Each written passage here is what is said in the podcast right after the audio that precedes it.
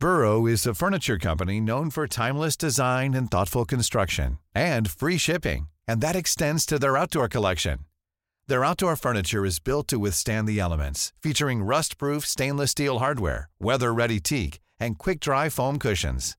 For Memorial Day, get 15% off your Burrow purchase at burrow.com slash ACAST and up to 25% off outdoor. That's up to 25% off outdoor furniture at burrow.com slash ACAST. Hiring for your small business? If you're not looking for professionals on LinkedIn, you're looking in the wrong place. That's like looking for your car keys in a fish tank. LinkedIn helps you hire professionals you can't find anywhere else, even those who aren't actively searching for a new job but might be open to the perfect role. In a given month, over 70% of LinkedIn users don't even visit other leading job sites. So start looking in the right place. With LinkedIn, you can hire professionals like a professional. Post your free job on linkedin.com slash people today. Wow. Nice. Yeah.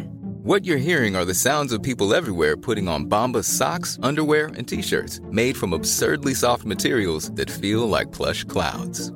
Yeah, that plush. And the best part? For every item you purchase, Bombas donates another to someone facing homelessness. Bombas. Big comfort for everyone. Go to bombas.com slash ACAST and use code ACAST for 20% off your first purchase. That's bombas.com slash ACAST. Code ACAST.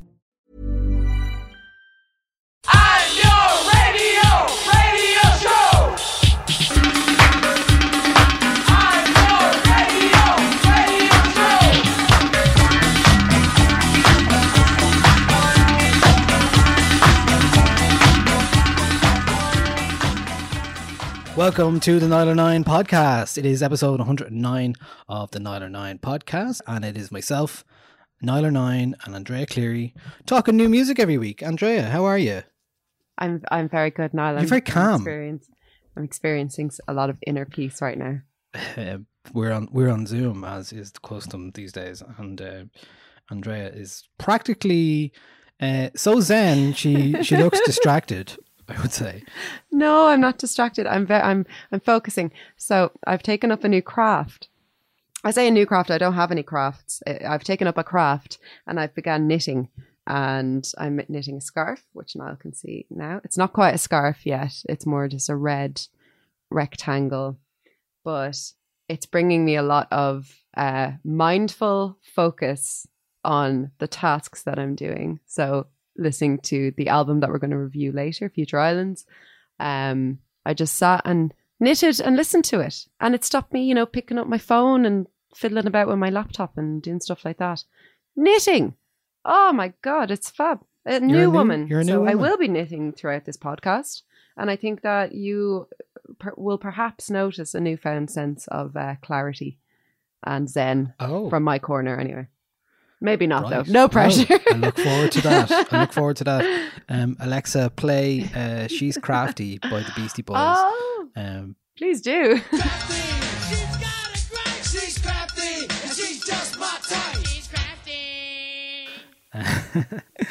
you're in a zen zen kind of yeah, and you're you're in good form today. I am. You're in if we're going to talk reasons to be cheerful, I have the ultimate reason to be cheerful today. The big one. Uh, got a negative back on a COVID test. Whoop, whoop. Excellent. So very happy with myself today. Fully was dreading getting a result. I'm um, happy for because It was too. a close contact. So do not have COVID. And like you said, this is what's the best thing you could actually hope for right Like, now. Like, there's no better news than I don't have COVID nineteen. No, he's like, I don't have COVID nineteen. Thanks. because it must have been a stressful, albeit sh- like short but stressful period of time when you thought you might have it. So Yes, it was very Yeah. stressful. Oh, I I actually play, my Alexa in the room played "She's Crafty" by the Beastie Boys. Thank you, Alexa. That's what happens. that did work. I that worked. you have an Alexa. Alexa, what's a crack? She's feeling absolutely fabulous. She understands what's the crack. I don't like it. I can't believe you have an Alexa. Uh, yeah, I use it to play audiobooks um, mostly. That's the only thing I use it for. Can actually. she hear me when I'm talking, or am I just in your earphones? No, you can't. You, you can't be heard only by these Okay. ears here Okay. and everyone out there. Good. And the people who listen to this podcast. If everyone shouts loud enough, who's listening to this, they you might. I'm, I might hear them. you. Yeah, no, I don't, I don't They like might- Alexa. Might be heard. I don't like her at all. Oh, listen, I get it. I get it. I get it. I bought it a few years ago, um, and I don't buy Amazon products now, but um, I still use it. Yeah, So there you that's go. fair. I mean, the whole idea was to reduce, and you know, you're in a very zen mood. We're talking about, you know, things you can do to make yourself feel good, and um, you know, not using your phone too often is another one. And when I bought the Alexa, the main reason was to not use my phone as a um, as a sleep alarm or anything like Yeah. that, or to have it beside my bed. That's all gone out the window this year. Mhm. But there was a good period of time where I was not um, using uh, my phone before bed. See, my um, my phone is practically unusable at the moment. It's it's quite old. Um, it was given to me by my housemate when I lost my old Just work put phone. it in the bin. Just put but that's in the thing. It's like I don't have any, any apps on it. I have an alarm clock. I have one of those ones that um do the natural light in the morning. So I'm like, and Oh, my yeah. my boyfriend keeps saying to me, "Would you like a new phone for Christmas as your Christmas present?" And I'm like, "No, no, no. I really like not having. If anything, this is too high tech for me at the moment. I am completely regressing during this lockdown. I want I want to become fun fully analog at some stage in the future. I hate my phone. I think there's quite a lot of people who are like I that. think actually, so. you Yeah, know? yeah. And I've you know, using my, record housemate player has more. a very old iPhone, Mm, and he's very happy. with it. I it. like it as long as I can get emails and text and WhatsApp on it. I'm kind of happy. Everything else, I'm I'm not really You that bothered mind. with anymore. No, the camera. I well, I Cameras are have a camera. sometimes. I'll just take Yeah, photos I with mean, that. that's true. Like, yeah. Anyway, we're not here to talk about that. We're here to talk about music. Are we? oh, Yes, yes, we are. music. Um, yeah. So uh, this episode, we're going to be talking to uh, Loah and Bantam, the collaborative artists who have done lots of stuff together. Um, they're going to be checking in with us in a little bit and talking about their new track NGLA, along with a lot of the other things they've been doing. We might even talk a bit about. I don't know the budget, you know how it affects music and artists and all that kind of stuff. How they're doing in lockdown and and uh, with restrictions, COVID restrictions, how creativity is affected, all that kind of stuff. Because we haven't really, we've talked a lot to backstage people really this year about um, how things are um, in terms of music and uh, and you know what needs to be done. As I was saying on Twitter yesterday, like I'm just so sick of writing about funds and grants Mm. and like governmental um like PDFs and and uh, links and like you know statements that I'm just like oh it'd be really nice to just talk about music Yeah. again.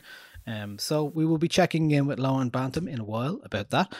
Um, and we'll be reviewing Future Island's sixth album, As Long As You Are, the brand new album that came out last week from the Baltimore now foursome um, synth pop Mm. band.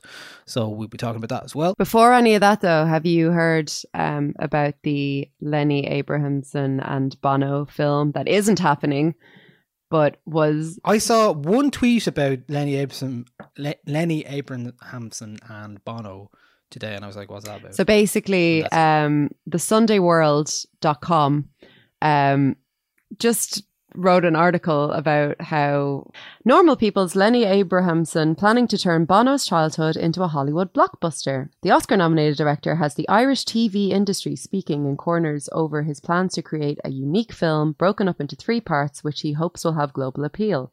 Film in, filmed in Ireland, the project will focus on the early life of Bono, opting to focus on his childhood growing up in Dublin and the early relationships he formed with bad bandmates Larry, Adam, and Edge. Um, a well placed, yeah, just Edge. A well placed industry insider told SundayWorld.com that while the project is in its infancy, there is already, quote, major international interest in the project. So Lenny Abrahamson has since tweeted a link to this article uh, with the tweet. Not sure where this came from, but it's the first I heard of it. I've never even considered doing anything remotely like this. Not a thing, as the young people say. And um, it's just been very funny. I don't know who this well. Do you know any this well placed industry insider? I'm very interested to to learn who that is. no, but I can, I can, I can ask around. Do ask around. Yeah. I'm very interested in how this because it's not just you know like oh has been linked on a project. It's like it's a three part project. It will focus on his childhood.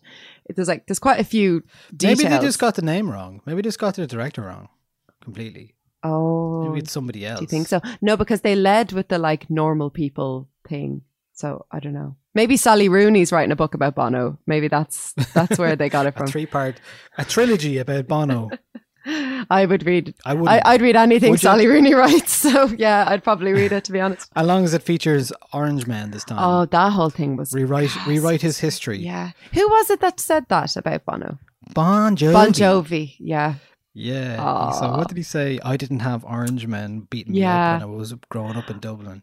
Really, you know. I mean, It's, easily oh, done. bless him. Like it's it's so He's well from New meaning, Jersey. but God. That's like me doing a caricature of Tony Soprano and saying, "Oh, you must know, you must know these guys," you know, Yeah. like people like that. Yeah. Like, you know, it's Like he got he got his geography wrong. I I grew up near the area where Bono grew up, and there weren't many orange men um, running around Finglas East. Let me tell you. maybe in the summer there was with their tops maybe, off, but yeah. uh, maybe more rest. and. Bono is, of course, before my time because I'm young.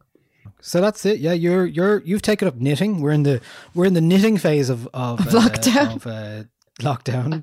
Um, I, I, feel I'm like in there should be some kind of corner on this podcast where it's like, what nonsense is Andrea up to this week? Because I, I seem to come at this with a Did you bake anything? different fad every week. No, uh, I haven't baked anything in a while. I made a crumble a couple of weeks ago, but no, I'm falling out of the baking thing. Um, but I aim to bake a pie soon, so more more on that as we get it. I just got into plants. Yeah. I've gone into potted plants. That's what I've gone That's into. That's fair. That's fair. You know, all about controlling your environment because it's about the only thing you can control. Yeah. Uh, in 2020, because everything else is uh, a shit show. Yes. So, with that in mind, I think our so- our our choice songs this week are particularly good, actually. So, yes. do you want to? Which one do you want to start with? Let's start with Sharon Van Etten, um, Let Go, and I'll tell you all about it.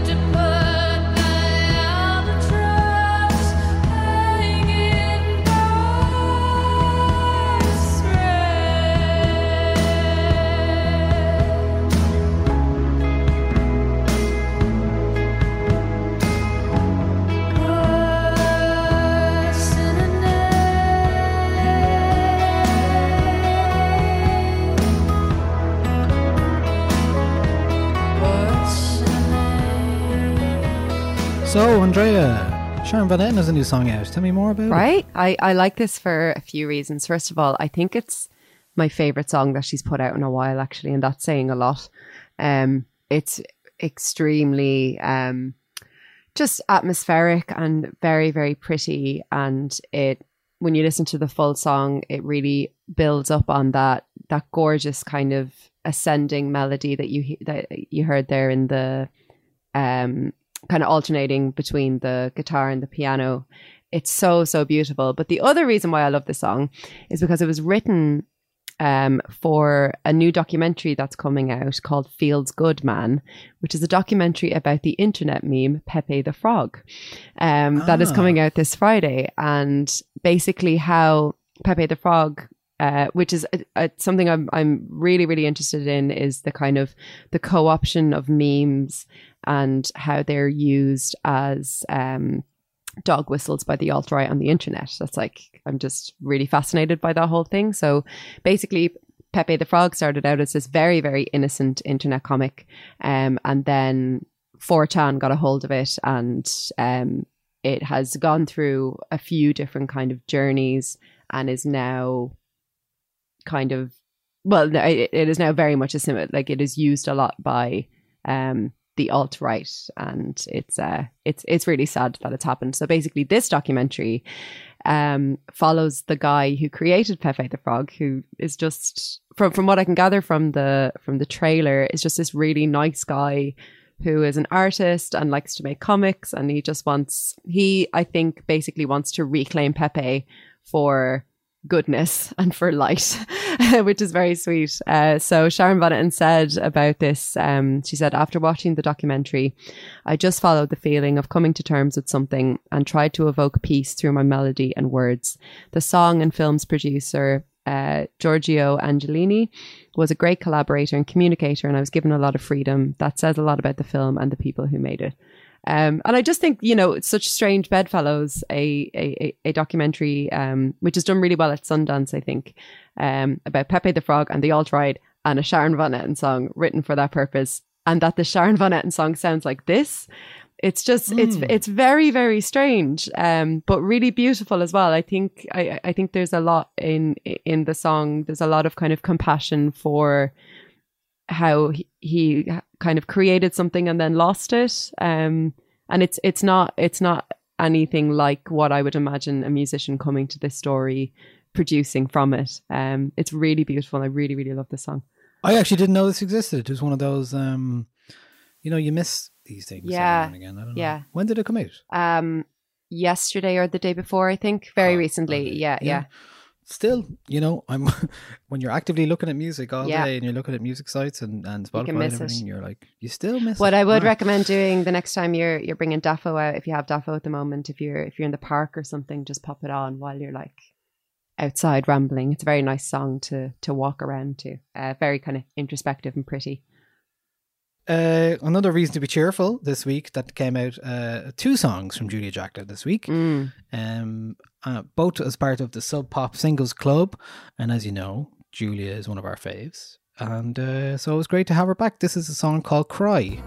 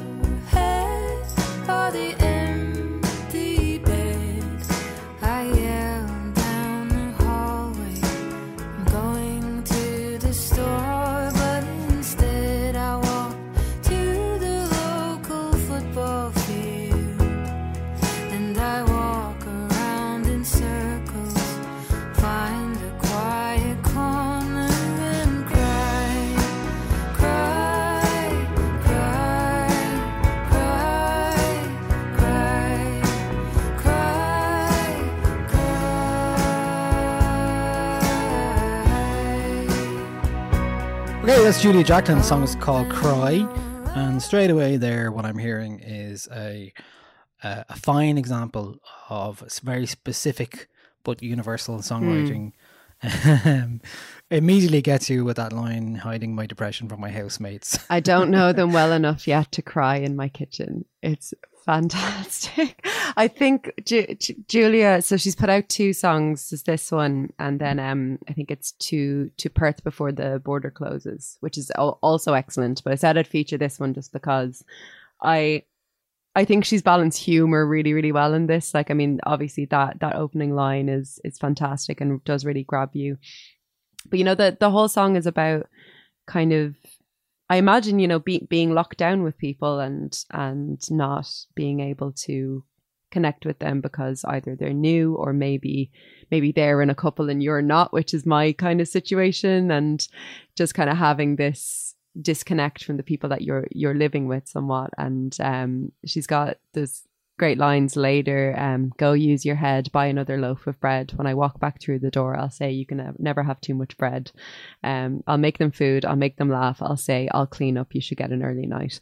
Um, and it's just it's just a very specific situation um, that I don't know if I've heard in a song before, and it's very specific it's to our very time. country. Isn't It it is, It's yeah. very like the only thing is missing here is like you know a little slide my man left guitar or something. oh, yeah, uh, but but that kind of like it, they're really leading into it, like you know, uh, my partner has left me or I've left. You Yeah. know, my dog has died or something like Yeah. that. It's a bit like that. It's like you know holding to holding on to the sink and cry, cry, cry. I think she said that it was inspired by Dolly Parton's music, which I can definitely hear. Um, and I think no better no, woman. no better woman at all. I've been listening to a lot of Dolly lately, actually. But um, I think as well in her vocals, she sounds at times a little bit like Mitski, which I don't mind at all. Um, but yeah, I think I think the song is fantastic. It's it's that kind of funny, like you know the feeling if you're just in little and you're crying. I don't know. I don't know. Like you're just you're just in little I've never cried in a and you just start crying. I know. I, maybe it wasn't a little. I have cried in a supermarket before, not for a while now, but just sort of been Or like, crying in a KFC. yeah. Oh well, perhaps. yeah. That that that universal that's, much feeling. more visceral. But uh, Um, yeah. But funny you should mention Dolly Parton. It reminds me a little bit of that song, the, the bargain store. You know? Yes, yeah, has? yeah, yeah, yeah. It is. It is quite like that. It, oh, it's brilliant. I really love it. And so she she doesn't have a music video as far as I know for this one, but she did self direct a video for uh to Perth before the border closes. It's very very good. Again, little sprinklings of humor throughout, while also being quite melodramatic and um just a lot of a lot of crying and a lot of loneliness while kind of being funny at the same time. Uh, spiky, I would say. It's good. Spiky, Mm. yeah. Lovely modeling, kind of funny Yes, yeah. song. Um, gentle. I love it. It's very Yeah. good. Okay, uh, we're going to bring it back home for the next two songs for Songs of the Week. Uh, our first song is from Erica Cody featuring Hare Squead. This is Calculated. I'm tired of making everybody feel better. Sometimes I do the most, and sometimes I say whatever. Whatever, I never feel better. Not helping myself, not feeling myself. You could punch me in the face, just don't shoot me in my back. Trespassing my feelings, what did you gain from that? Crossing my mind, I'm reading the signs, while my feelings multiply and do the math because you're calculated, calculated. You got my mind all frustrated, changing paces, losing patience, and I can't explain it. I can't explain it. Since shit got so calculated. Yeah, sometimes I say that I miss you, but when I say I love you, say I'm gone against you, and then you say you cannot commit to. Never helping yourself, not feeling yourself, no. I could air your shit, write it out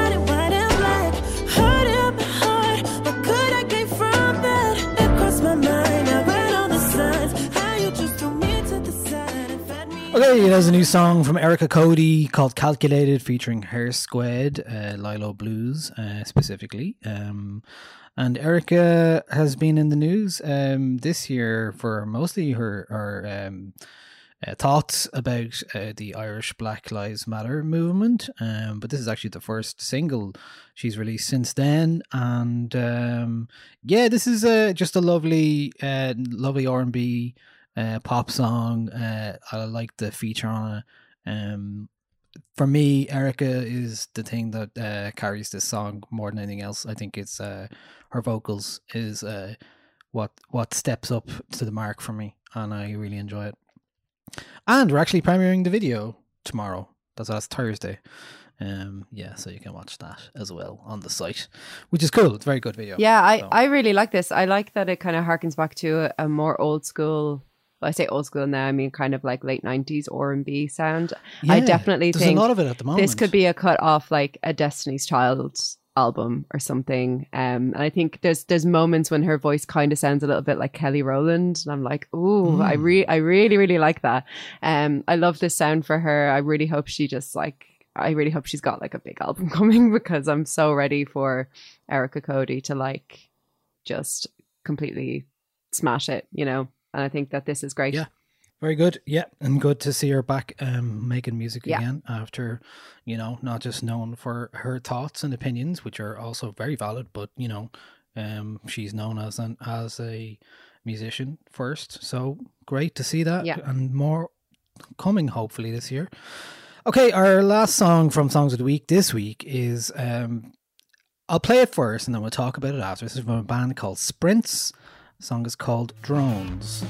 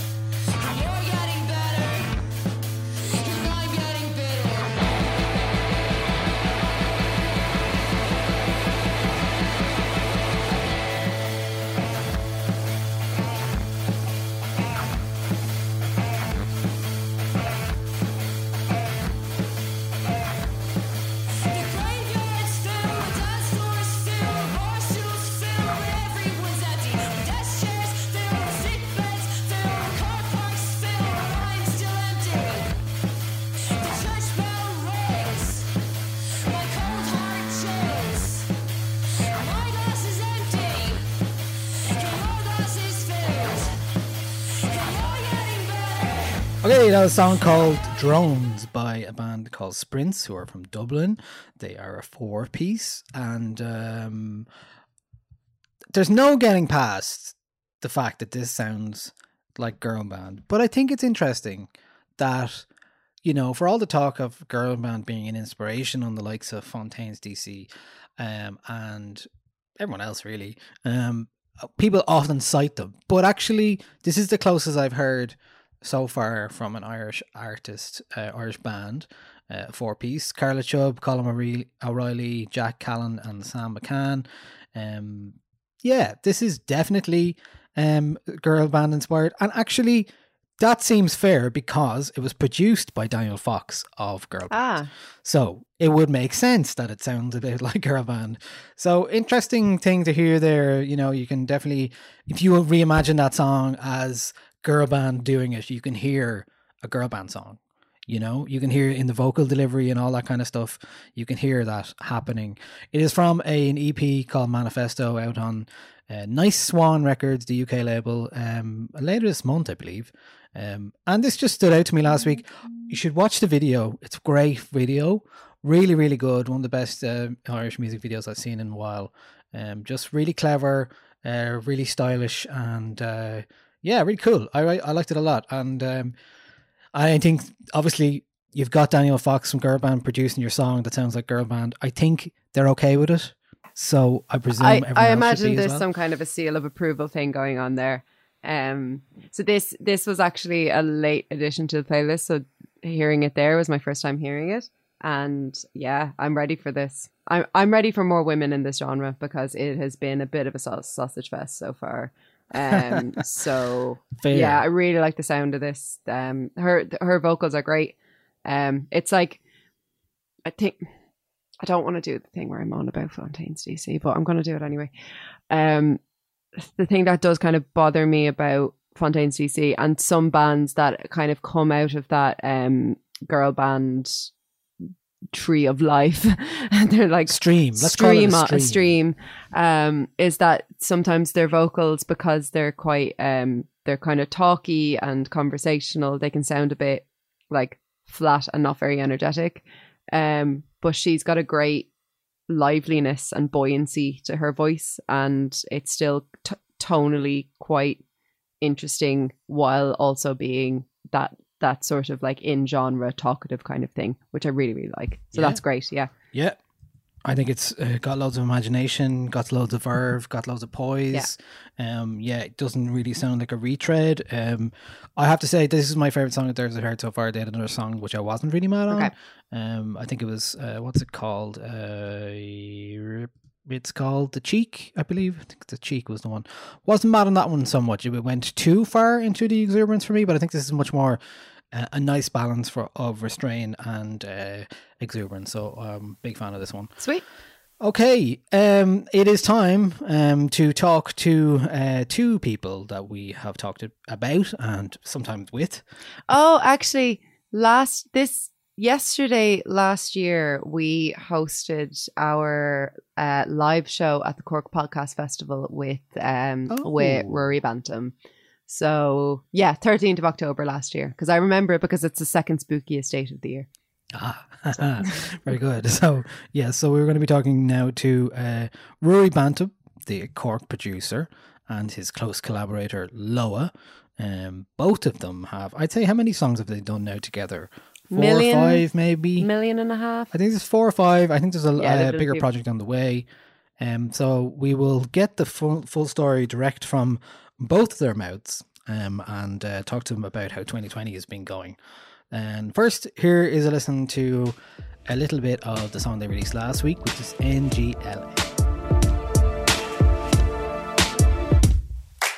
Years ago, you remember where we met? The colors in my hair, the shape of my dress. And here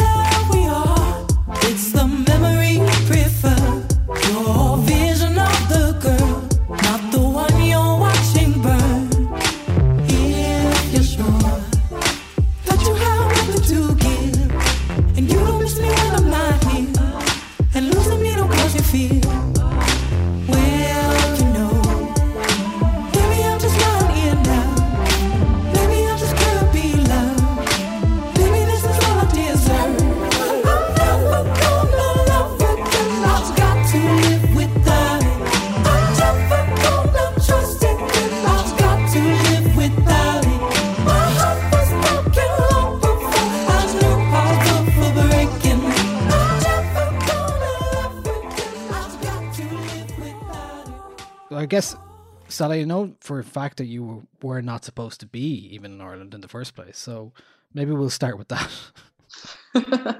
yeah, I've been I've been renditioned, but to stay in the same place. Um, so I was intending to emigrate to the States in March. And actually, my flight was booked for the day of lockdown that it started, the Oh 16th of March. Yeah. So I made a call like a few days before, maybe the Thursday. Uh, yeah, like, am I going to go to New York or not? And um, the couple I was going to live with in New York were like, yeah, you might not want to come. New York's pretty crazy right now. And uh, we're not feeling that well. I was like, you know, I think I'll stay home. Um, and so it sort of happened, you know, I guess I, I postponed my flight by by three weeks. How naive I was.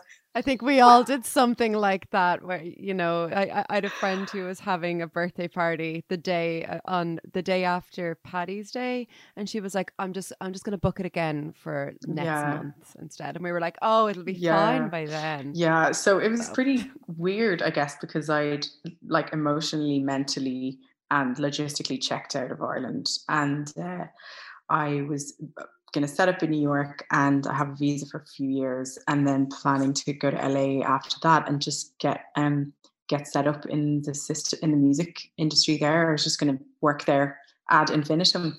Um, a, a lot of things have been leading me to that point anyway, but um I that didn't happen. So and you know what? Like maybe it's not the worst time not to be in the States. Um because I would have been on the streets and you know it mightn't have been that safe. so I think my mum would have been a little concerned for my welfare.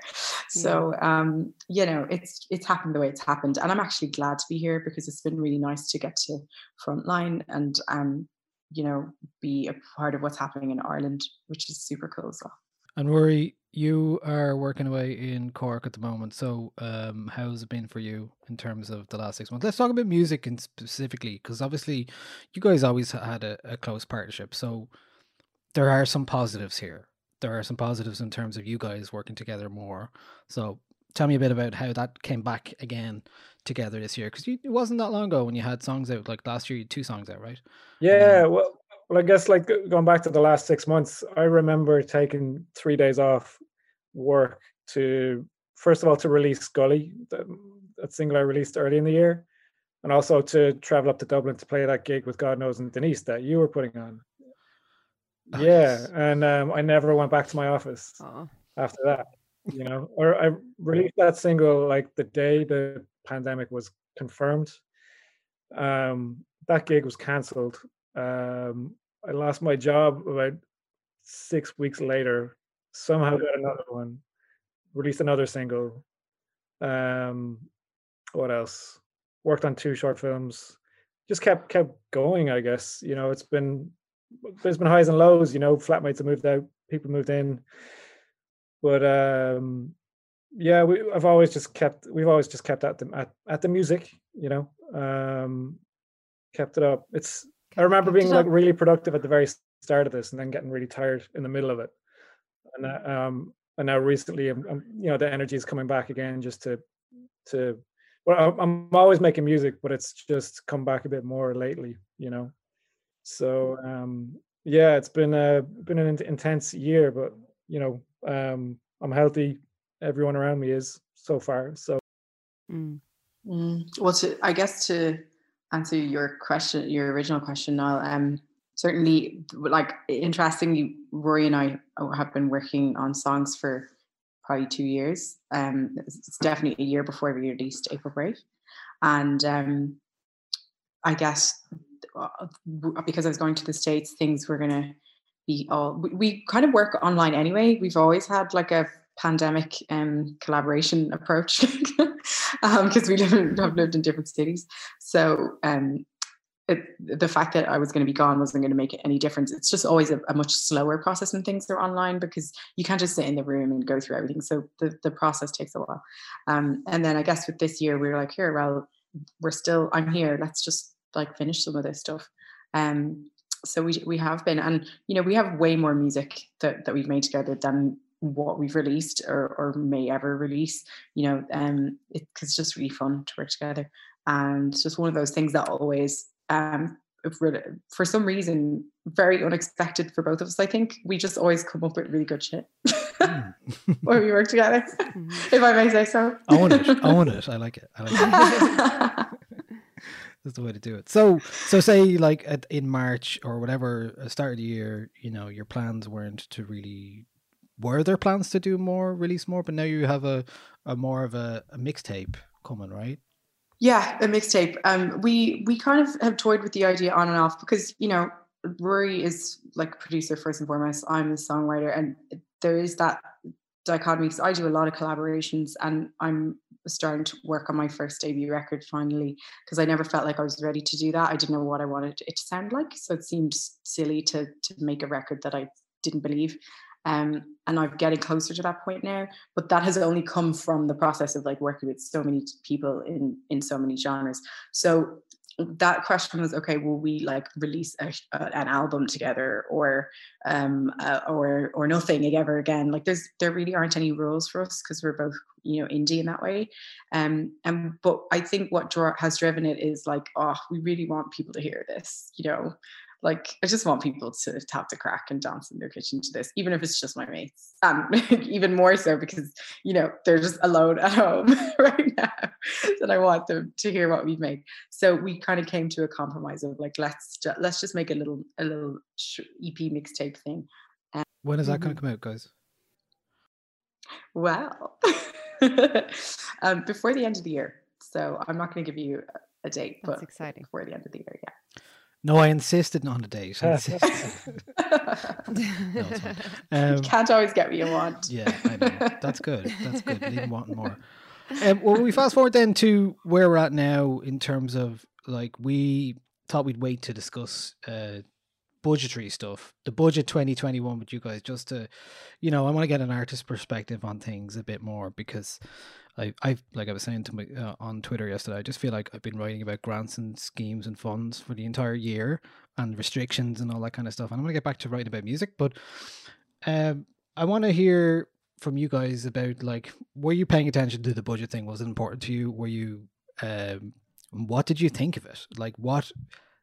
Basically, there was a lot of things announced for the live stimulus package, the recording grants, which directly benefits people who uh, songwriters and uh, recording artists and production uh, engineers, studios, all that kind of stuff. But there's also the live music.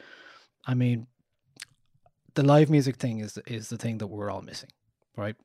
I mean, you were talking there about the gig we were we had to push a year apart, a year away from its original date, Rory, um, which is going to happen eventually. but you you must be really missing that stuff. And like, how does does, any of the budgetary stuff, budget stuff, like make you feel any way positive about it? Um, I haven't had a chance to like sit down with the budget over the last two days fully. You know, I mean, I've I've just been loosely following the responses online to it. I know uh, um, our good friend Rob Farhat was was commenting on it today on on, on Twitter as well. Um, you know, and it's it's it's a good you know it's it, it's a good it's a sign of good work on the campaign for the arts side of things. I think that's great. Um, but let's just hope that the you know this extra income goes to artists who really need it. You know, I mean, there's always there's a I know a few friends of mine down in Cork have commented on it as well. How it, it's the age old argument, you know, that um, arts funding goes to the more classical traditional um, styles of music, whereas th- there's a lot more going on. So uh, it's it's something I, I agree with too. I, I think you know I, I do hope that um, more funding goes to more. I wouldn't say niche artists. You know, there, there's this isn't even even niche artists that we're talking about. These are proper musicians, artists in their own rights. I just hope the the funding goes and gets distributed evenly. Yeah. I think it's great. You know, I think that it's uh, stuff like this should have been there all along. And this, I hope that this moment and the how popular the stimulus package has been, and the fact that it's been extended by a year. I, I did, I looked out for it yesterday when they announced it. Um, is is pretty cool because it, it's sort of like this. You see, guys, this is how you stimulate the arts. you know, you have to you have to put in the financial investment like any other sector to get the rewards down the line. So you, you don't starve at the beginning and expect a feast at the end you know? So i think that if this goes successfully and i know like with these things numbers are required to prove a point but there it has really motivated so many artists to like be really consistent like put in applications make work and things to show for it. Um, not just tip along from gig to gig slowly piecing things together but like think in a bigger scale um, on a budget tree scale, which is amazing. And um, I think we haven't necessarily had the liberty to do that, artists who are outside of the traditionally funded areas. So this is really cool. And I kind of hope it's it remains this way afterwards, you know?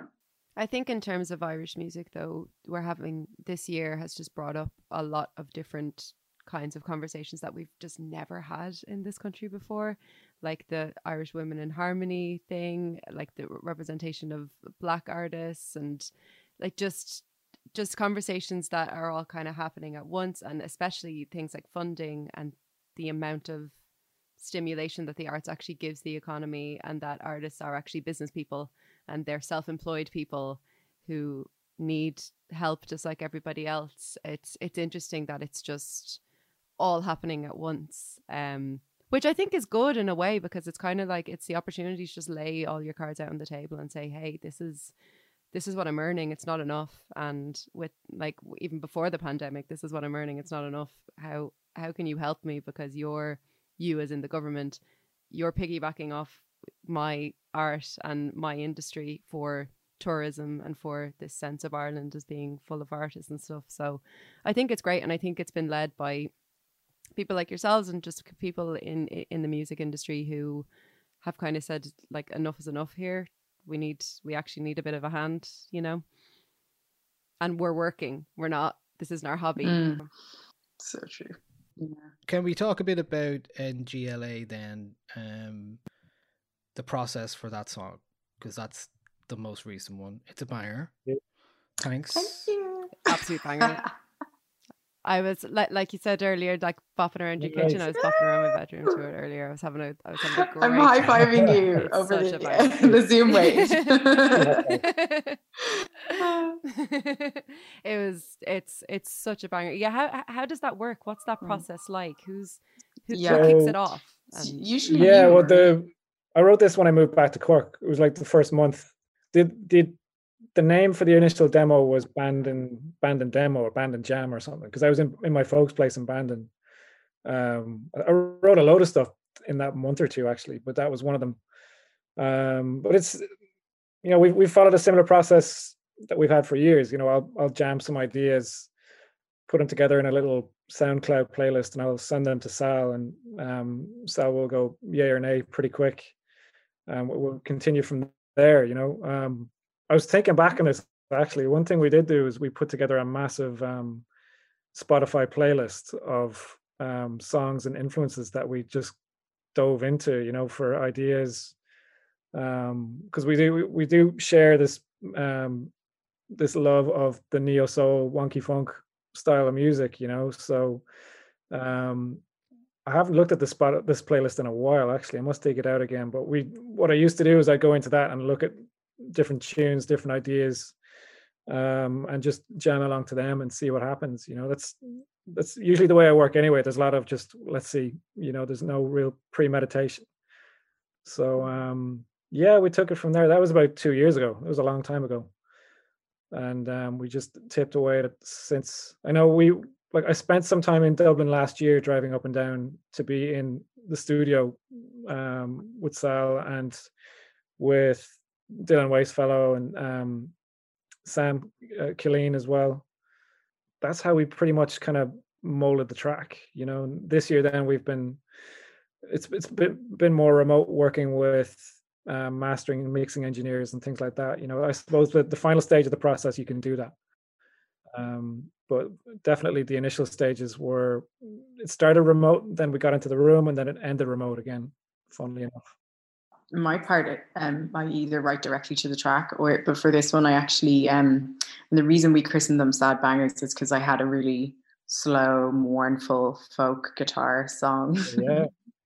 that was called Never Gonna Love Again and it was really sad. I was like, oh hell no, I'm never gonna perform this live. So hang on, wait a minute. Did Rory sent me that banging loop there. Hang on. Wait a minute. It's just gonna work. It was such a perversion of the original sentiment of both tracks. but Yeah. that's why I love it. Um, it's one of those things that you just would never happen if you were working on your own. Um, and then in the process of making the, these last couple of tracks, like April Grave was last year and Summer of Love, um, I my sister is a producer as well, and and she has I wrote Betta. Yes, she's really really dope producer and um, super creative. So she I've roped her in over the over the last like two years into um, producing my vocals for me because I have really specific things that I want. eh, You know, there's there's a whole world of like vocal production, which is all these little freaky little bits that come in and out and like sampling the harmonies and and weird voices and um so she was like okay fine i'll do it. So she has produced all my vocals and that was kind of like adding in a third pair of ears like added this sort of marinade to it um a bit spring and then bringing in the other producers like um rory mentioned sam and dylan.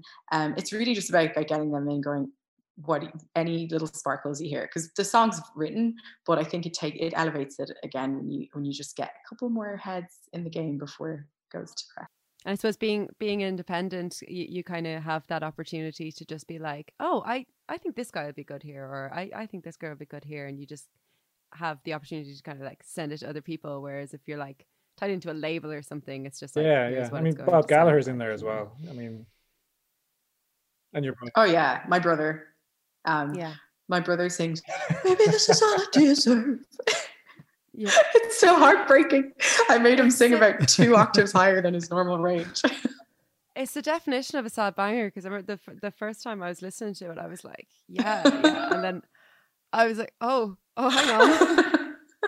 Oh God, feelings. Yeah. Why? Why am I crying on the dance floor again? I have to stop this. yeah yeah That's your favorite mode, Andrea.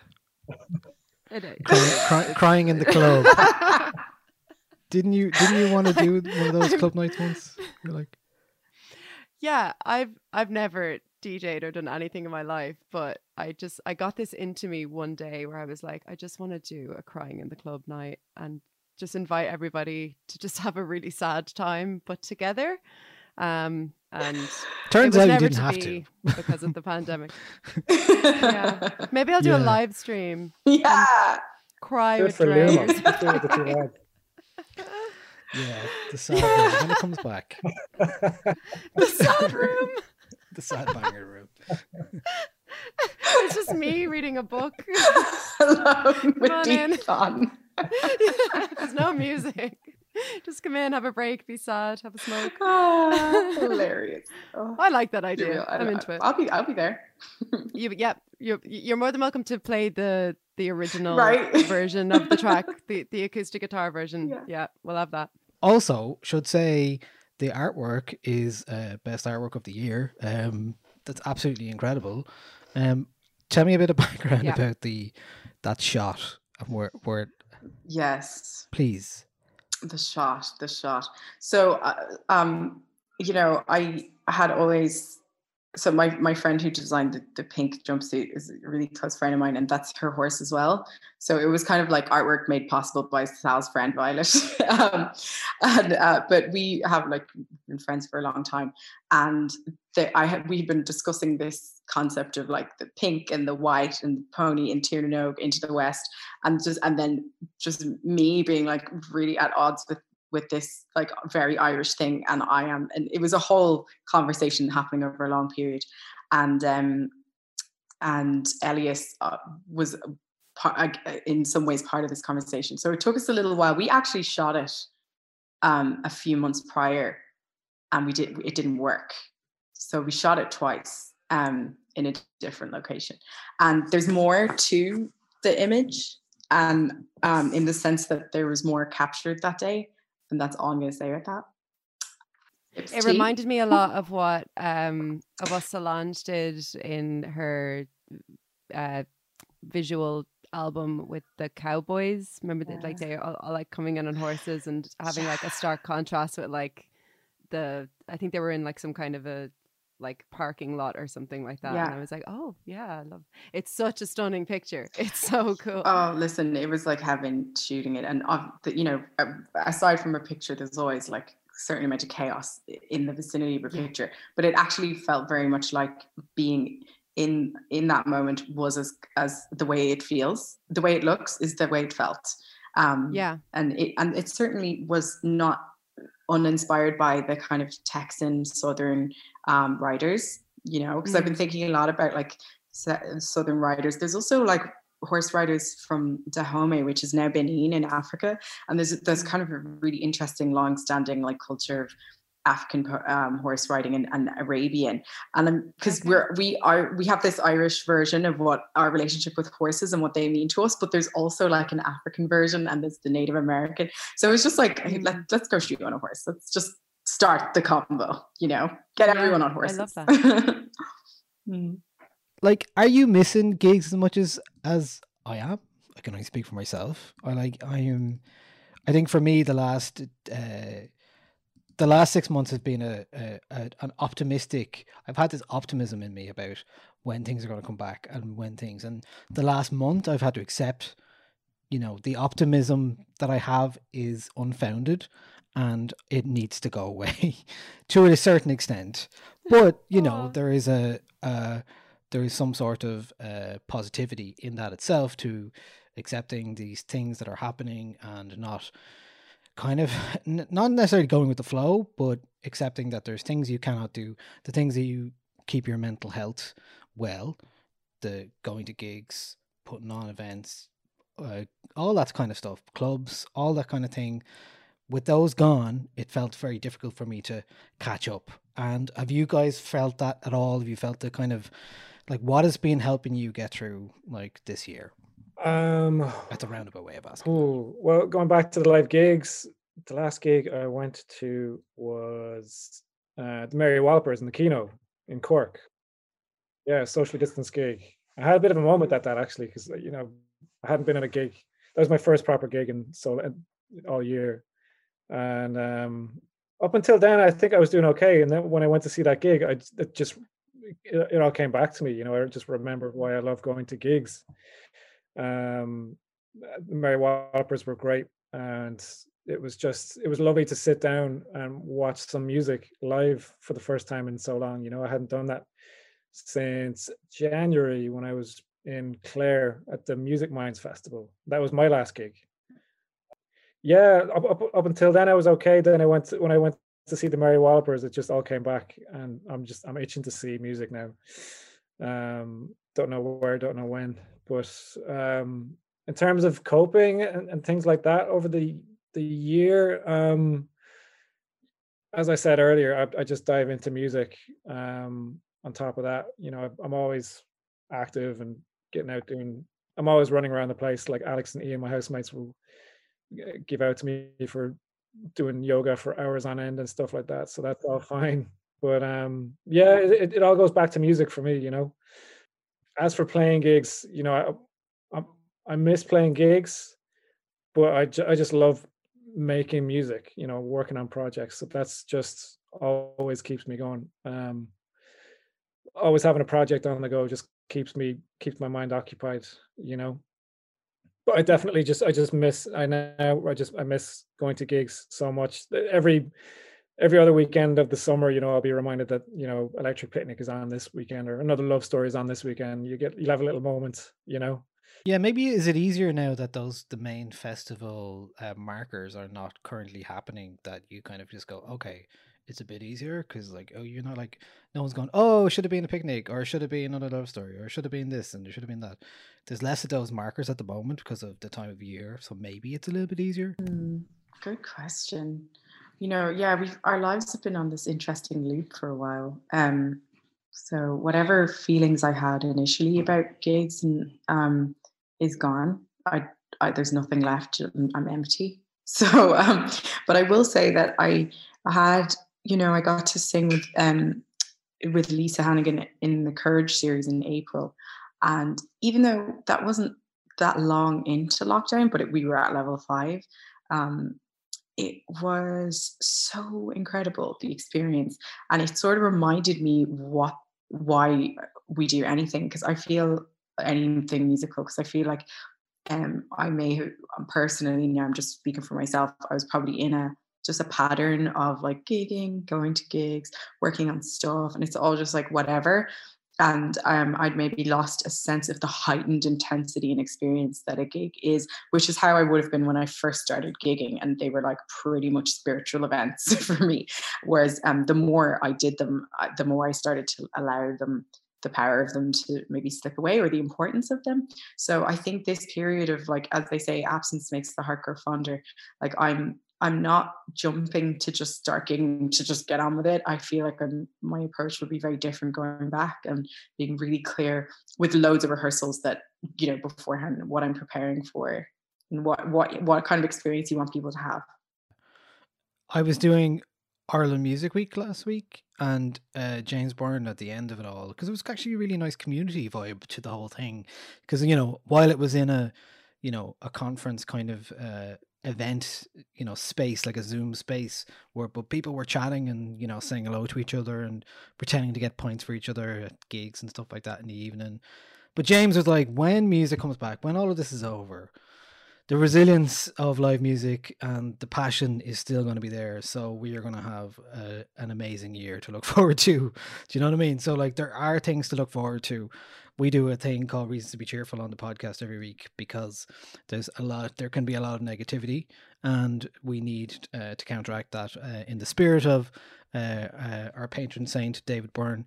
Um, that's the reason we do that. So every week. So um, if I could ask you, put you on the spot before I go, before before I leave you go, um, for one reason to be cheerful right now. so um, I recently I'm working on an EP right now um, of music of set to to the poetry poetry from the 1920s. So I've been listening to loads of old 20s blues records, and oh my god, oh, listen, dive in, guys. It's That's a fantastic reason treasure, cheerful. treasure trove. Do you have any in particular that you'd recommend? Uh, yeah, Mamie Smith. She's like the OG blues queen, and she's just got one of those brawny, brassy voices that. Is she pummels through the also a century. guitarist, or am I confusing her with somebody else? I think There's I a know her, yeah. few. I she I don't know whether she played guitar maybe later on, but she certainly was like a blues woman, yeah. And she has tons of records. And it's just like she kind of kickstarted the the wider genre in some ways at, at the time because she was one of the first to be recorded. So um she's amazing and she's making me Um, really Yeah, I think mine is my my guitar Brilliant. at the moment. It's That's a good reason. Background there. Just speaking of blues and guitars, the, um, I haven't played guitar in a long time up until lockdown, and I've gotten back into it in a big way. So that's been keeping me sane as well, on top of everything. Um, I've been revisiting like Rory Gallagher tunes that I used to play when I was a kid in bands, and um, lately I'm just playing. the- I, I just figured out "Sugar Daddy" by D'Angelo, so I've just been playing that on guitar. It's he plays that. On, yeah, it's, it plays that on piano. but I figured it out in guitar. So But uh, listen, thank you very much for taking the time to uh, chat to us, and we'll chat to you soon. We look forward to the mixtape, both of Thank you. you guys so much. Um, I hope you have a uh, enjoyable rest of 2020, a roaring 2020. Yeah, if you will. Same. Thank you for having us. Yeah. Thanks so much, guys. I appreciate it. June, June, June, June, July. Every day belongs to you and I. It was a perfect day. That day, that day in May. I turn to you, you say, Baby, you blow me away.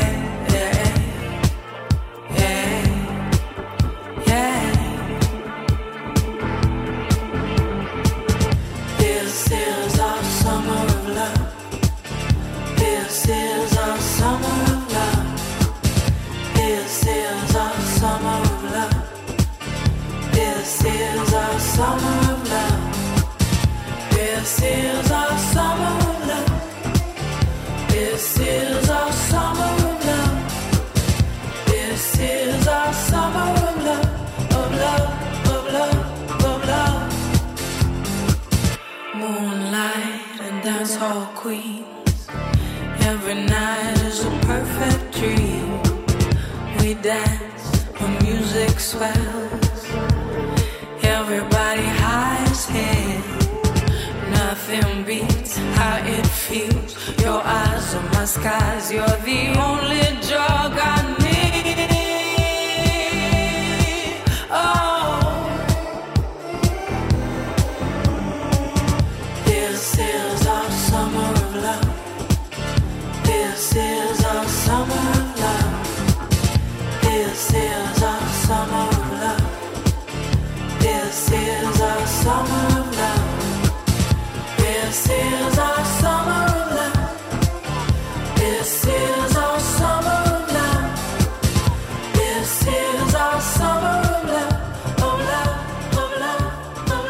Okay, thanks to Loah and Bantum for taking the time to talk to us this week. We really appreciate it. Um, nice to get them both together. Okay, before we go on to albums of the uh, this album of the week that we're going to discuss, uh, patreon.com forward slash Nialler9 if you want to support us. Um, thank you so much for everyone in 2020 who has continued to support us, and uh, it's huge for us to have your direct financial support.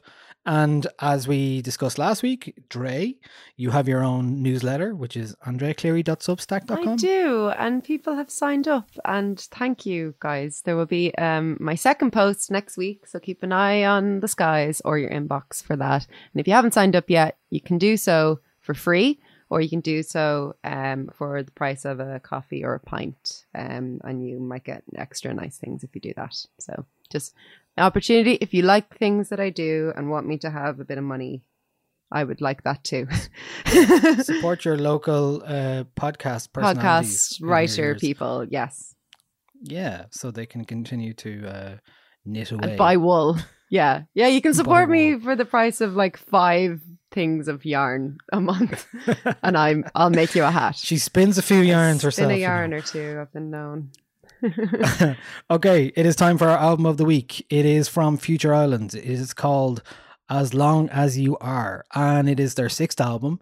They're a Baltimore synth pop band, and uh, this is the follow up to 2017's The Far Field and their breakthrough album, Singles, which came in 2014. Going to play a track from it first called uh, For Sure, and we'll come back and discuss the album.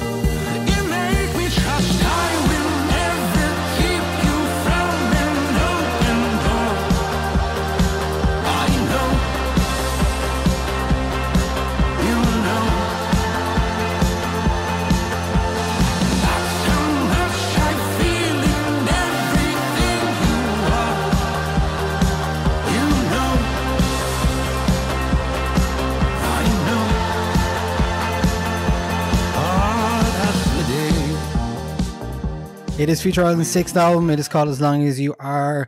Um, background to this band um, Samuel T. Herring is the singer you've heard there.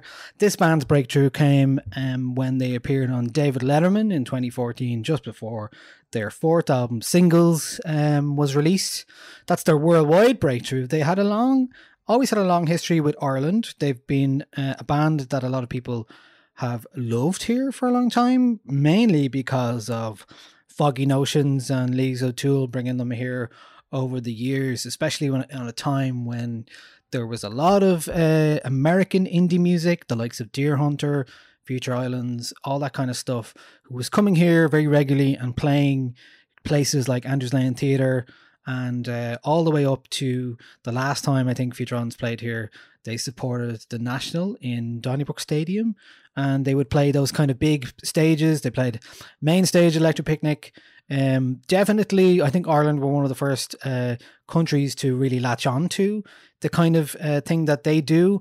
And what is it they do? They do they make epic, sweeping synth pop music, um, a mix of euphoric emotion, reaching atmospherics, 80s kind of synth pop, um, all with Samuel T. Herring's delivery, which is at once raspy and uh, melodramatic and crooning and uh, kind of all of those things. I'll get into the, we'll get into that a bit more. Um, this is their sixth album, um, and if I'm honest, this is exactly the same as all of their other ones recently. I mean, there's no two ways about it. I don't want to. I'm going to say that now because there's no point in um, you know, pretending it's not. There is nothing here for anyone who doesn't like Future Islands already. Um, if you're looking for a way into Future Islands and you haven't found it yet, this isn't going to be it. Here we are, three years after the Far Field, um, and this is essentially a band making the same kind of album that they've made for the last six years. So this is their third album in a row that basically sound the same. Once they streamlined the process and made things a bit more polished and poppy, um, and distilled it down into something that uh, really worked, which they did on singles, the album. Um, well, I think the interesting thing for me is that you know it's very rare that you actually this really happens anymore, where a band essentially makes the same album Mm. over and over again. Um, I mean, I guess so. From your perspective, I guess Beach House would be a band who kind of does that, but might subtly change things. But yeah, I mean, so jumping off what you were saying about like if this, if you were trying to get into Future Islands, this wouldn't be the album. I I do agree because like while you know I've watched that Letterman performance tons of times and it is properly stunning. And I've always kind of wanted to like this band, but I just never really sort of did it. So I, I, I listened to singles in preparation for this podcast, and I think that there are some really, really great songs on that album. Um, and I found myself not wanting to leave it and come back to this one.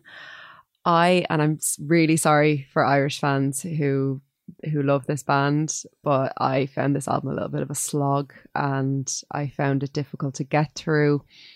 I think like I find them a very likable group and the style of music that they make is completely within my wheelhouse. So I'm finding it difficult to understand where the disconnect is for me, but I think it's more it might be actually more to do with their production and the way they're putting their albums together as opposed to the actual music that they're making because I think there's not a whole lot of dynamic songs on this album. I kind of feel like no matter what point of the album you're at, the volume is the same. The the kind of the the amount of instruments that are going on at the same time is always the same. There's very few kind of build ups and breakdowns. It is just a kind of a consistent mediocrity that I that I get out of it. Um and I think I think I would say mediocrity is too harsh a word. yeah, But I mean, it's more so that like I I know I know that there's good songs here, but it's let down by the fact that it it just gets lost in the the maybe maybe I mean ho- homogeneity of it, where it's just it's a very similar um dynamic range from song to song. So much so that you know it's 11 songs long. After a while you're you're to you're going to have an experience where they all start bleeding into each other and it's quite hard to tell the difference between one and another. Um e- even points where the tempo changes it's it's kind of like it's just the tempo that's changing on this album and everything else is kind of staying the same. I don't i don't know if you had that experience with it though Uh, yeah, I would say um, overall this is like a fun and enjoyable album, but there's very little of it that would surprise anybody who's familiar with the band. But then even anyone who's not familiar with the band, you're getting the same old uh, template here Mm. from start to finish. You're getting that plucked low bass sound that happens a lot uh, in terms of pushing the rhythm on. Uh, drums very much clear and supportive. Um, not much happening in terms of crashes Mm. and uh, cymbals and stuff like that. There's like very echoey guitar sounds that kind of repeat after the uh, Samuel T. Herring's vocals, which are raspy and bleeding heart and all. The I do. I do like, think his vocals are great here, but they his are vocals great. are Like, he's a always great. great. lyricist. do you He's know? great- well, not as great lyricist. He's a great singer. Yes. Uh, I don't really know what he's singing about. Yeah. Because it's all very generic in a way that's like, like here's something I wrote in 2014 about um, singles, and uh, he's like his eccentric vocal delivery, whether he's whispering, skulking, brooding, wailing, growling, crowning, crooning, or delivering a monologue like David Bowie in Labyrinth. It's all the same here as well. Yeah. There's very little difference, and like here's a singer who can do all of those, but it all is pushing into that same box, same range, same dynamic range, same same template, same thing. Mm. There's literally nothing new or exciting about this, but I have found this very enjoyable at the same Okay. time. When it's on, I'm like, this is really nice and I enjoy it. And then, but like, I could not remember. There's two songs that, that stood out to me. The one I played there for sure, but maybe because I've heard that a few times before the album came out. And then uh, Thrill uh, is another one because it's a bit slower and a bit more meandering. Um, but essentially, the same synth sounds are on every track here. Everything is the same. Um, there's nothing that will. It doesn't ever really break down to a point where you're like, oh, that's really different or that's surprising. It's exactly when when I heard. I can't remember what song they put out first because they all sound the same. But when they put out a song and announced the album, I was like, oh, they're back. It was actually for sure, I think. Um, so it was the first song. I've heard that the most. I was like, here's a band that have been around for three years and they just released a song that could sounds like it could have been made six years ago. It's the same thing. and there's part of me that if I'm in the mood for it, I will want to listen to that. But I had a great time about a month ago. I was listening to a lot of my vinyl. I have Future Islands uh, singles album on vinyl, and I put that on. And I think compared to that uh, and this uh, this album pales because it just doesn't have as many good songs on it. Um, there are It doesn't have a seasons sing- on it. well, it doesn't have seasons, but it also doesn't have a spirit. It doesn't have a dream of Yeah. you and me, uh, a song for our grandfathers. None of those are really there. Like singles kicks and it uh, and it hits you harder. Mm. And I will say this is a better album than 2017's Fire the Far Field. I think that was quite poor. Okay. Only one song on that even like chimed with me at all, and that was Ran. And then the other song that even stood out because it was different because it had Debbie Harry on it was Shadows. Um, but very little here. It is a better album than the last one, but it's not a patch on their breakthrough album. I think, look, their band, Future Islands are a band you'll go see live and you'll have a great time and he'll, um, you know, do his gorilla poses and his, uh, his pump fists and, uh, uh, fist pumps and things like that. He'll do all of those things and it'd be great fun. Yeah. Um, but there's very little depth in these songs.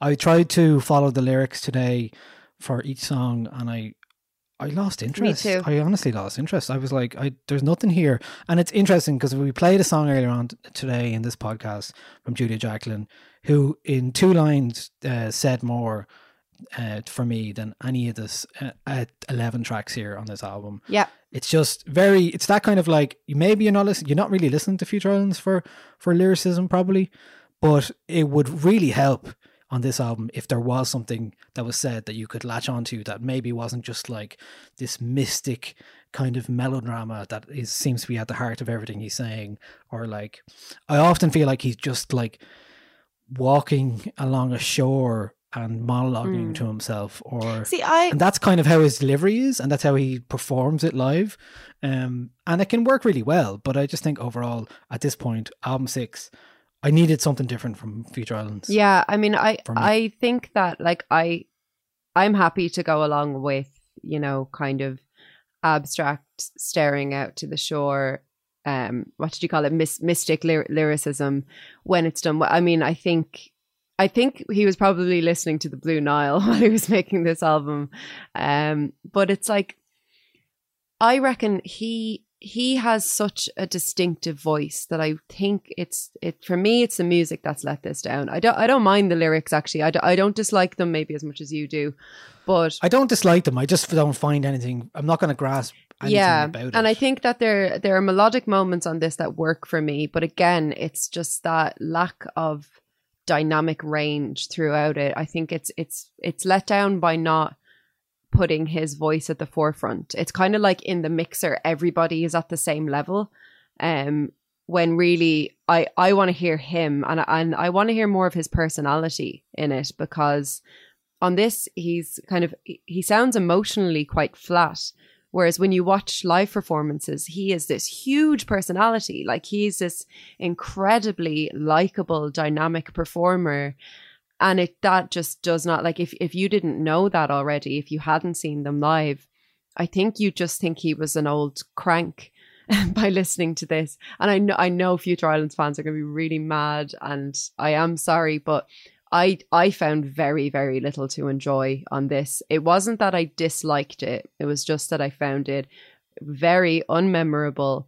And by the time i get maybe five or six songs into it i'm i'm so ready to just go and listen to like the war on drugs or beach house or bands that are doing this but much much better in my opinion. Um and it's Yeah. a Well, you mentioned Beach House earlier, and you said you know they've done the same thing, but they haven't. They've they've often like you know they've brought some shoegaze element into some albums. yeah but i They've mean those more dreamy on others. yeah those are tweaks though they're still kind of remaining within the yeah, same Yeah, but the template is the yeah. same. But like, whereas you with this it's like the difference in- same like it's it's yeah, there's enough carbon copy. contrast in those albums where you're like, oh, this justifies making a different Yeah. album. This just feels like you're maybe these songs were made six years ago and they've just done them Mhm. again or something like that. That's what it kind of feels like. And even you know, the only thing that the bio really says, other than the fact it was recorded with engineer Steve Wright in Baltimore, is that they officially added their drummer Mike Lowry to the band. Like you could not have told me that the drummer wasn't part of the band before this because I can ver- rarely distinguish between this and anything that came Yeah. before it. Maybe he was played on it and he just wasn't paid as much. I don't know, but like, Yeah. um, it just seemed quite strange. Yeah. Um, this is a band that I really I want to like because I think he's got bags of personality. He's got a really distinctive voice and he can do very interesting things with his voice. But I I don't think that this album ser- and and as well, I mean I feel like these are all songs that were that were re- either written or recorded completely in isolation to each other and then uh, put together without listening through the album because I don't find any cohesion in in how it's formatted in how like songs going into the next song. I don't i don't i can't find anything to kind of any through line there. They just feel like a collection of songs that are extremely similar to each other in terms of their dynamics and in terms of their production even in terms of you know the the synth effects that are used on every song. And i think just had they had they kind of diversified it a little bit I would have liked it a bit more, but unfortunately, this isn't the album that's going to get me into them. Um, but I do, I do like singles though, so I'm, I'm glad, I'm glad to have come to that album now. Um, well, Samuel T. Herring, like you know, the thing about him as well is that like he has rapped before. Mm. He has had a rap career in in like a kind of a you know solo kind of a like side project capacity. Yeah. But as Hemlock Ernst, and he has a uh, a collection of music with Madlib called uh, "Trouble Knows Me." Like he just seems like a completely gas guy. Like, and I just, I want, yeah, definitely. I want more of that. I want more personality, like, because he's just seems like a madman. I love that. You're great, babe. Head right, call me late. Making moves as a 22. Plenty blues and whites. Grab a satchel for the night. Side game, ankle, duct tape on the cable. Held my pants up, eyes unstable. Now I'm on cable. Sperry tops never fit me right. Quarter life Christ had me pissing on the floor at night. Fortified wine at the bottom of a quarter pipe. Mad dog foaming at the mouth of some cherry pie. Can I take you home? I'm hungry for the 4th of July. Fireworks burst in my mind's eye. There you go. Like I mean, that's something that he you do not hear on a feature. Islands Put that on the and album. Maybe it's about time they did something like that, and like you know, did something a bit different. Yeah, I think so. I'd like that's that's that's that's our feedback for them anyway. More rapping. Um, more maybe maybe just a bit more imagination um beyond the template Yeah. the template's good it looks good it sounds good. but it's a good, good starting point. It's a good place to jump off from. It's not it, this it's not a conveyor belt. Like you can't you can't treat all your music just because something worked once. You can't expect it to keep working. I think. Um and yeah, this and you know what Mhm. it is unusual in this day and age to find a band who have not evolved in that way. Mm. It is. It does feel like unusual. It's been a while since Yeah. they've had this kind of criticism for an album we've reviewed that it sounds the same as everything else that's gone before. I mean, Like- I think, yeah, if if you get into kind of dad rock territory, that's definitely true. So maybe they're going down that road. But I don't know. Yeah, it is. It is odd to not have even a little bit of experimentation, especially like there's there's been a lot of artists recently who've brought out like a kind of off the wall record, and some of them don't work. But I admire that they do it. Do you know what I mean? Yeah. This is this is just a bit of Very a shame. good. Yeah. All right. Okay. Well, that's Future Islands. Album is called As Long as You Are, and this is uh, the one of the slower songs from it, which is called Thrill. blue water, black Bible, old river, come quietly, just asking a glass of water. You don't know me. Don't try me. Nobody gonna pick me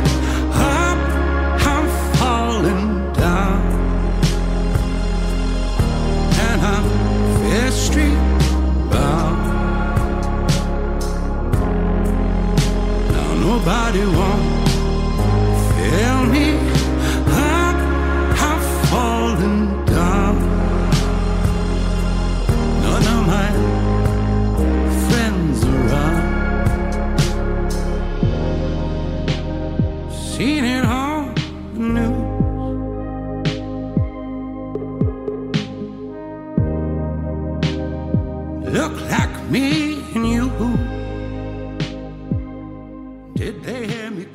Now we've had some breaking news. What? What's breaking news? Mercury goes into retrograde today until November 3rd. Tell me exactly what that means. It means everything's going to go all weird and fucky. And ah, I know everything's been good for the last Well, couple weeks. that's because Mercury was behaving herself on, yeah, November 3rd. So that means, right, on Halloween night, we have a super blue blood moon while Mercury is in retrograde. I think, like, is it going to be the purge? Are we just going to purge? Is everyone purging on Halloween? Can we start that now? Can we start the campaign for the purge?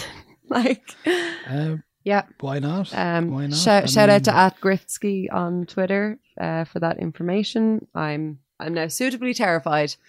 Um, so yeah, things should go back to normal the day after my birthday, so that's fun. Um, Great. yeah. What else have I been doing? Hold on. What? what? What? What? What day is your birthday? November what? All Souls Night, Also, November second. Yeah, no wonder you're such a spooky season. I'm a. Scorpio. What can I say? Um, yeah.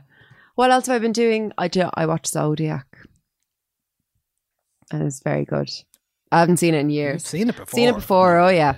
Um, but I hadn't seen it in a few years, and man, it just holds up really well. It's it's so hard to make a good sort of eerie investigative film where you don't find out who did it at the end, and for Yeah. it to still be really satisfying. I, I think when when I rewatched it, I was I was newly impressed by how satisfying the ending is, despite not knowing.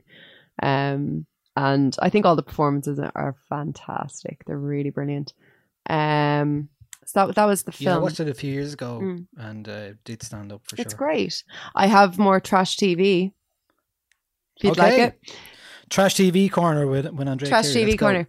So Channel Four are uh, have produced this uh, program called Married at First Sight. So you might remember I was into. Um, I think were you watching it as well? Love it. What was it called? What was it Love, called? Love at First Sight. Love at first. yeah. yeah. I can't believe we've forgotten it. That was- oh, Oh, that was that was this year.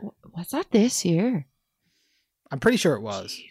Well, Married at First Yeah, I Sight, think I it think, was. was originally February. made in um in Australia, and I think there's been a couple of American seasons as well. But this is the first UK season, and Channel Four are producing it. It's your basic two strangers get married. Um, you know, three professional matchmakers put them together or whatever, and um, the two couples on it, one one of the couples, uh, they're they're sort of getting on. Like last night was week two of it, so they they went on their honeymoon, and one of them's kind of getting on, but I don't see it lasting. It's just a bit. They're kind of young as well. But this other couple, oh Dave and Shireen, oh my god, she is just such a wagon. She's not having any of it. If anyone out there is watching this, DM me and I will chat to you about it because she's an absolute wagon. Like she's so basically he is like a he's like an outdoorsy guy. So as as a honeymoon present, he made her like an emergency kit, you know, like a bag with like an EpiPen and some plasters and a little thing, uh, a little kind of stick thing that helps you break glass on a car in case you get stuck in a car. It's a bit odd, right? But it's it's quite sweet. He's like, I'm I'm into this stuff. I'm a survivalisty sort of guy. You're you're claiming to be this outdoorsy person. Here's a nice little pack of things you might need while you're in the outdoors, like a compass. She freaks out. She's like, "Oh my god, I don't I don't know if we are morally aligned with each other." And I I can't work out what she's on about. She's an absolute wagon. Um and I hate her and she's too good for Dave. And Dave is very sweet. And he looks a bit like David Byrne. Um yeah, that's that's my trash TV recommendation. I think it's all up on all four at the minute. And that's it. Taskmaster is back tomorrow. Um, again on Channel Four. You're enjoying Bake Off, presumably. Join Bake Off. Yeah, yeah. Um, peop- people were complaining this week on Twitter that um, what's her name didn't go home, Lottie, because Paul Hollywood fa- fancies her. Because he's like, Right. did you watch it last night? I Yeah. did, yeah, yeah, yeah. I watched this. Yeah. Yeah. Um, I didn't notice any. I didn't notice any glances, but I wasn't looking. For Oh, you should, yeah. Were they strong? Look out for next week. Paul is just, he's besotted. like, it's very funny. I do enjoy her nonchalant, uh, chaotic energy that she has. I and, really like uh, her. Yeah. I would prefer if she was in it, but only on merit. obviously. Yeah. Yeah. Um, yeah, she, it definitely seemed like they just kept her in just to, because she was a little bit more interesting. Yeah. Yeah. She's, uh, she's, out. she's got a lot of like personality as well. Like she's quite funny. She gets along with Noel really well. I think Noel is a bit of a crush on her as well. But um, yeah, really enjoying Bake Off. I think that's all I've been doing. Otherwise, just Gogglebox, usual. Racing through The Sopranos still. God, it'll be, I'll stop talking about The Sopranos someday, but I'm on uh, about to start uh, episode 11 of season six, which means there's 10 or 11 episodes left. So we're getting there slowly but surely. Slowly but surely. And if you're self isolating in your room, um, you will probably end up watching more episodes of The Sopranos. Yeah. I was doing uh, as a precaution over the weekend. I was not seeing anybody in case, and uh, so watched more Sopranos. Um, Fab. um, eh, apparently, um, Flaming Lips did one of those shows where everybody was in bubbles. So that happened. Is that li- live footage? Um, yeah, everyone's in a bubble, and uh, so like a Zorb? course. Yeah, like the, what they do with their shows, except for everyone was in it. Oh, seems to be a music video that they've done. So yeah, that's happening. And uh, Spinal Tap are um, getting back together to play for the Pennsylvania Democrats, which is just weird. Um, Do we need that? Um, no, we Do don't need need it? that. No, we don't. We don't need that. I, when I watched uh, Spinal Tap recently, I, as much as I enjoyed it, I was like, it's pretty dated. Mm. it's really good, but it's like we don't need like who is that going to connect to Mm. anyway? Mm. That's it. Uh, what else have I been doing? Nothing really. I'm I'm the same old, same Yeah, old. To be honest, That's fine. Not much going on with me. Um, uh, yeah, no, like everything I've been listening or doing or uh watching is the same as everything in the last few. Same as it ever was. Look, it's Um, bound to happen at some stage. watched- Yeah, I'm okay with it. Much, much like Future Islands, we've slipped into monotony. Oh snap! On that cutting note, on that bombshell, um, me we dropping my mic. for for this week's podcast. Um, hopefully we'll be back next week, COVID free as ever. Yeah. Cool. Okay, Andrea, thank you very much. Thank you, Niall. Thank you, listeners. Maybe we'll finish with a bit of uh, Loah and Bantum from their new song NGLA. Bye. Bye.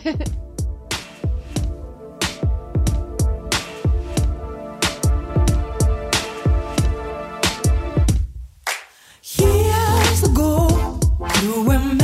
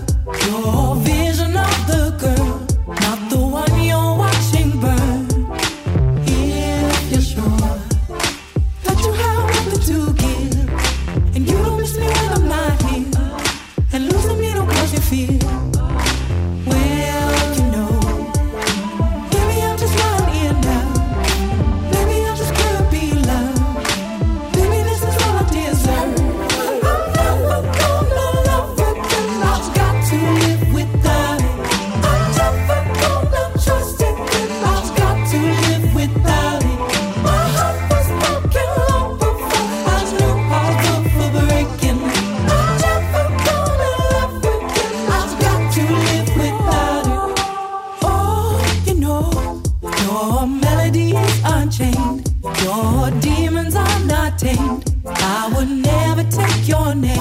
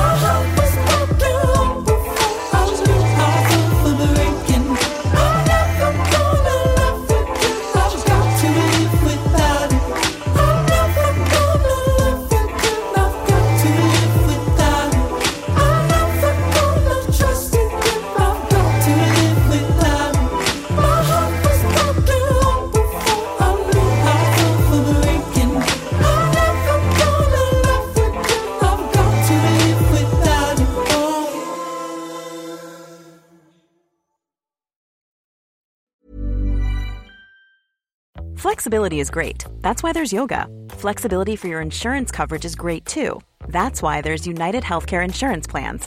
Underwritten by Golden Rule Insurance Company, United Healthcare Insurance Plans offer flexible, budget friendly coverage for medical, vision, dental, and more. One of these plans may be right for you if you're, say, between jobs, coming off your parents' plan, turning a side hustle into a full hustle, or even missed open enrollment. Want more flexibility? Find out more about United Healthcare Insurance Plans at uhone.com.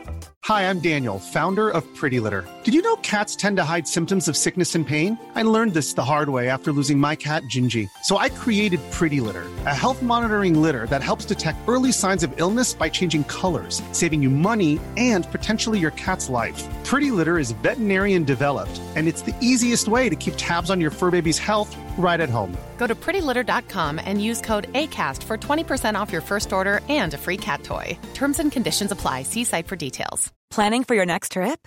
Elevate your travel style with Quince. Quince has all the jet setting essentials you'll want for your next getaway, like European linen, premium luggage options, buttery soft Italian leather bags, and so much more. And is all priced at 50 to 80% less than similar brands. Plus, Quince only works with factories that use safe and ethical manufacturing practices. Pack your bags with high-quality essentials you'll be wearing for vacations to come with Quince. Go to quince.com slash pack for free shipping and 365-day returns.